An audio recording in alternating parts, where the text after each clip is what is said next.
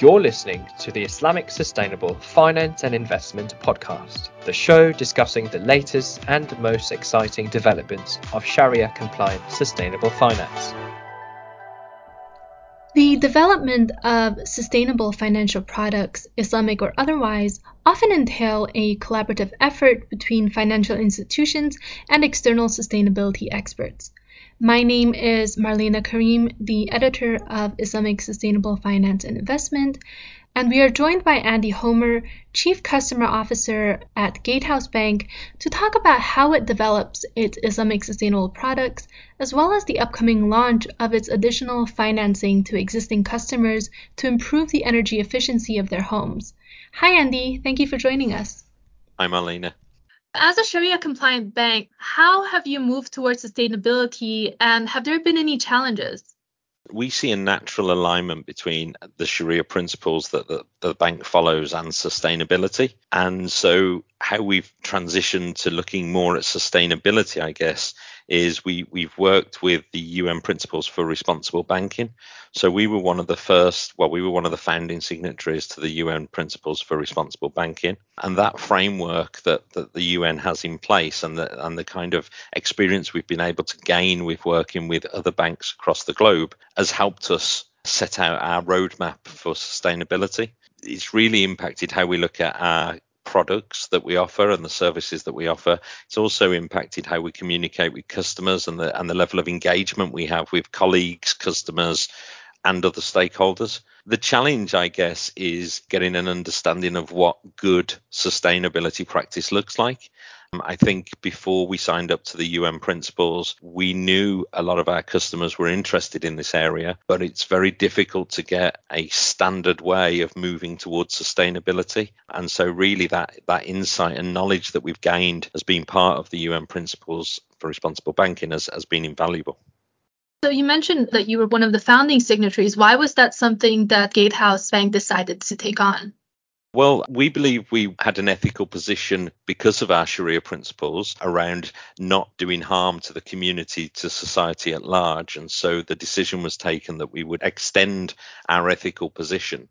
I guess the other reason was we could see that customers were interested in playing their part and, and how they could have an impact on society, the environment, the communities in which they work. So it seemed a natural progression for us with the UN principles for responsible banking were introduced to us through one of the partnerships we have with the UK Islamic Finance Council and the Global Ethical Finance Initiative. So they're, they're organizations that we already worked with. We became aware of the UN principles for responsible banking through our work with those organizations. And so it seemed a natural development for us. Gatehouse has been offering green home financing for a little bit now. So tell us what was the experience for the bank in offering the product?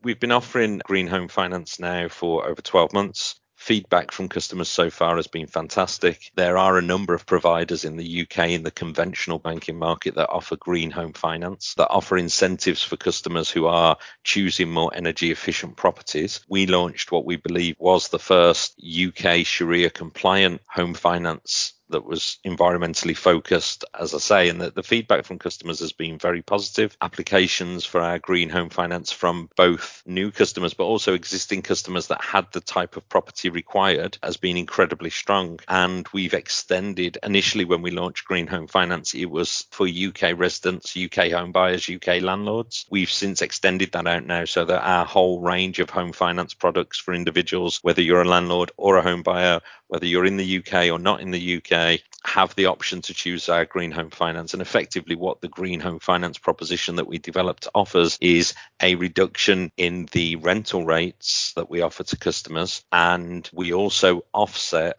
the carbon footprint of the average home in the UK for every customer that takes out a green home finance with us. And to be applicable for that, you need to acquire a property or, or refinance a property that has an A or B energy efficiency rating, which means you are in a property that is more focused on energy efficiency.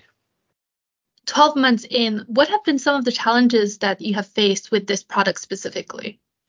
I think the challenge is always around making sure that that it works and looking at how we can be different. Part of the challenge in the UK banking market, which is very competitive, is is how do you make your product offering different. So a number of the conventional banks offer a slightly reduced rate for more energy efficient properties. We wanted to look at how could we also help the customer offset their footprint when they were acquiring a property. And that's why the offsetting of the carbon footprint of the average UK home has a real benefit for the customer because they're kind of playing their part, even though they are in a more energy efficient home. We're also offsetting the kind of emissions that a property naturally has. So the challenge really is how do we make things different and also then finding the right partners to work with, whether it's Green Home Finance or our Woodland Saver accounts that we launched nearly three years ago now. It's about finding the right partner that can help us with the proposition for the home finance proposition, it's about who could help us with that offsetting, who could offer us certified offsetting. And for the Woodland Saver, it was about, okay, who can we find that's involved in tree planting in the UK that could offer us the types of numbers that we'd require to support our savings business apart from that, there isn't too much more of a challenge than that, really. It's, it's, fundamentally a standard product, but with additional features that obviously support a more sustainable future. So you talked about the carbon offsetting aspect a little bit earlier on. Can you go into that a little more maybe? What does the carbon offsetting process look like and, and how does that work in relation to your partners? So we work with a company called Forest Carbon in the UK. They also plant hundreds of thousands of trees across the UK. So that, that's how we first became involved with them was through the Woodland Saver accounts. They are also though involved in international offsetting projects, which are certified to the highest standards. So these are projects around the globe where individuals and countries are looking to reduce emissions. So there's a number of projects that we're involved with through the offsetting, whether that be stopping deforestation in Uruguay. We're working with communities in Peru and India and China, uh, looking at things like hydro energy. So we work with an organization that has that expertise and has that know how to ensure that the projects are certified to global standards and that hopefully, therefore, they are certain to have the impact that they're looking to have from a global perspective. So, what is the process for Gatehouse Bank in finding good partners to work with? And what does the product development look like when you're working with other partners? Yeah, so finding a partner obviously is quite difficult because you want to ensure obviously that the partner you're working with is working to the very highest standards that you want to work with because ultimately the product we're designing at the end of the day is a gatehouse bank product and therefore you need to ensure obviously you're working with a partner that understands your intentions and your needs and likewise we need to understand how they work and their needs. So it took us a while to find a partner like Forest Carbon. We talked to a number of providers. Some of them weren't able to offer the scale of projects that we needed to be involved in. Some of them were just UK based, some of them were just international based. Forest Carbon obviously were able to offer us projects that were UK based as well as international. And then how it tends to work is when we're looking at designing a product, we get Forest Carbon involved early on when we're looking at how that product will look and what we expect it to include. And obviously then we have to talk to them about, well, from their side, if they were able to support that, what would they need? How would it work? How do we make sure the time works. So, you know, with planting trees for our woodland saver, we obviously have to have regular ongoing calls to discuss the number of savers that have taken out that product and therefore the number of trees that need to be planted. We took the decision this year because of how many trees we planted around 12,000 trees last year. So we took the decision this year to almost forward fund some tree planting because the numbers are getting bigger. So I think it is about ensuring that you both have the same understanding of what this partnership will mean and it's about about then taking the time and involving the partner early in the design or the development of the product to make sure that they can assist in the way you want them to. You mentioned scale being a factor. Does Gatehouse Bank have any targets for carbon offsetting? What are we looking at here?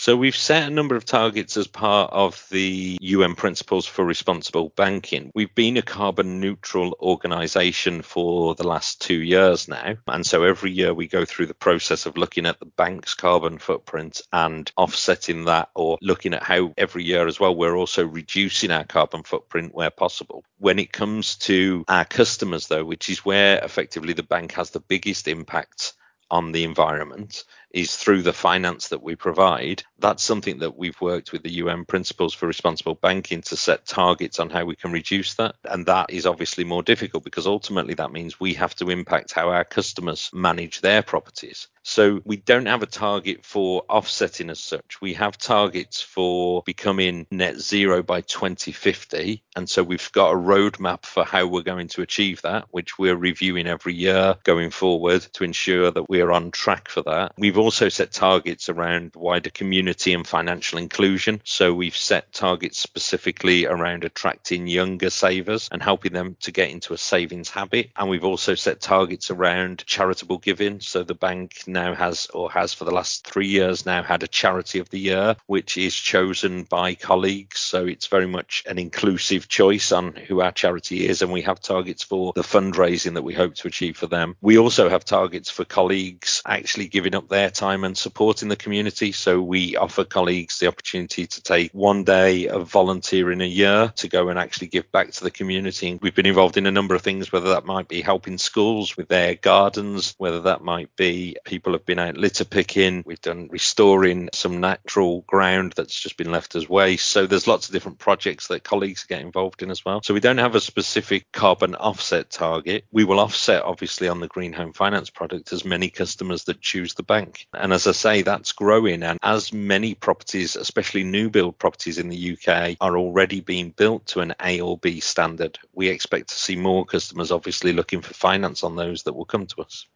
You mentioned it's difficult for the bank to impact how customers manage their property. Has the bank been making any efforts towards that? What does that look like? Yeah, so this is where the engagement side is key, obviously, to talk to our customers and understand their needs and wants and, and, and what they're looking to achieve. So we've started engagement surveys with customers to understand their position and, and what they're looking to achieve. That's led to us really now working on designing a new proposition, which isn't available yet, that we're currently working on, which is to offer existing customers additional finance to improve the energy efficiency of their property. So we've done some initial surveys on how how customers are looking at energy efficiency and, and improving the energy efficiency of their home. We're looking at developing a proposition that would help that by the bank being able to provide the finance to help customers make significant improvements. We're also looking to establish focus groups with smaller numbers of customers to understand how we can have a direct impact. We're going to be kicking those off this summer. So, getting into the real detail with individual customers about the support they need and, and what they're looking to achieve, I think gives us greater insight that then allows us to build propositions that really meet those needs. So, this additional financing for energy efficiency, is there a timeline for the launch of this? What specifically does that look like? Are you working with any partners to develop this product? Well, we're talking to different partners at the moment about how we could help customers with looking at how they get information regarding how they could improve the energy efficiency of their property. But fundamentally, what we're looking at is how do we work with customers to agree a finance level that the bank can provide? And then how do we help customers understand what impact that improvement makes? Because for a lot of customers, they're very interested in improving the efficiency of their property. But what they don't always understand is obviously, well, what would I do that would have the biggest impact? You know, is, is it solar panels? Is it energy efficient bulbs? You know, lots of different things can have different impacts. And so we're looking at how can we help customers, first of all, understand the impact that different changes would make. Then we could provide the finance to help them make those changes. But then post that, how do we ensure that we're able to see, well, what impact has it had for the customer? It's very early days. We hope to launch something before the end of the year, but that's about as much as I can give on timelines at the moment, I'm afraid. So, yeah, that's very much a project that we're currently working on. So, you're talking a lot about literacy here. So, what role do you think financial institutions such as yourselves play in driving literacy when it comes to financial literacy as well as sustainability literacy? That a bank has a significant role to play. I mean, financial literacy and financial education is something that we're looking at from a kind of societal and, and community aspect. So I think on financial education, there's a natural role, obviously, for a bank to play. I think on the environmental education, again, that's where I see the development of this product that we're looking at for additional finance really having a role. And that's something that we're talking to partners about regularly about how could we help people understand the impact that making changes has you know individual changes what impact can they see from that so i think the banks have a role to play Having said that, of course, we're not environmental experts, and that's where partnerships become really important because we're not environmentalists. We need to partner with experts to ensure that we can offer customers insight and support on understanding the environmental impact they can have. Absolutely. So, what can we expect from Gatehouse Bank in the future in this area? Are there any targets or upcoming initiatives? Obviously, you mentioned the additional financing for energy efficiency.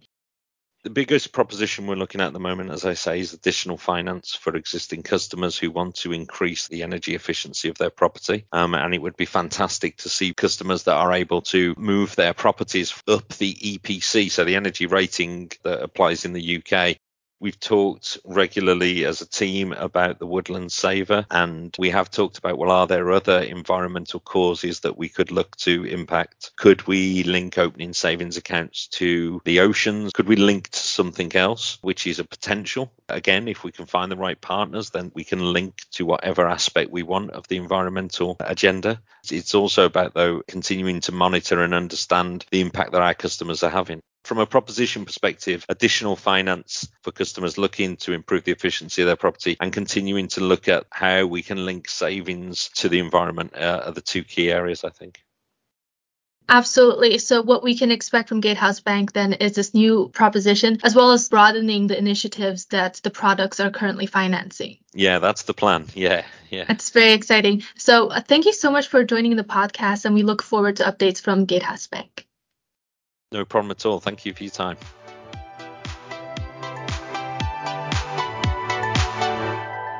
Thank you for listening.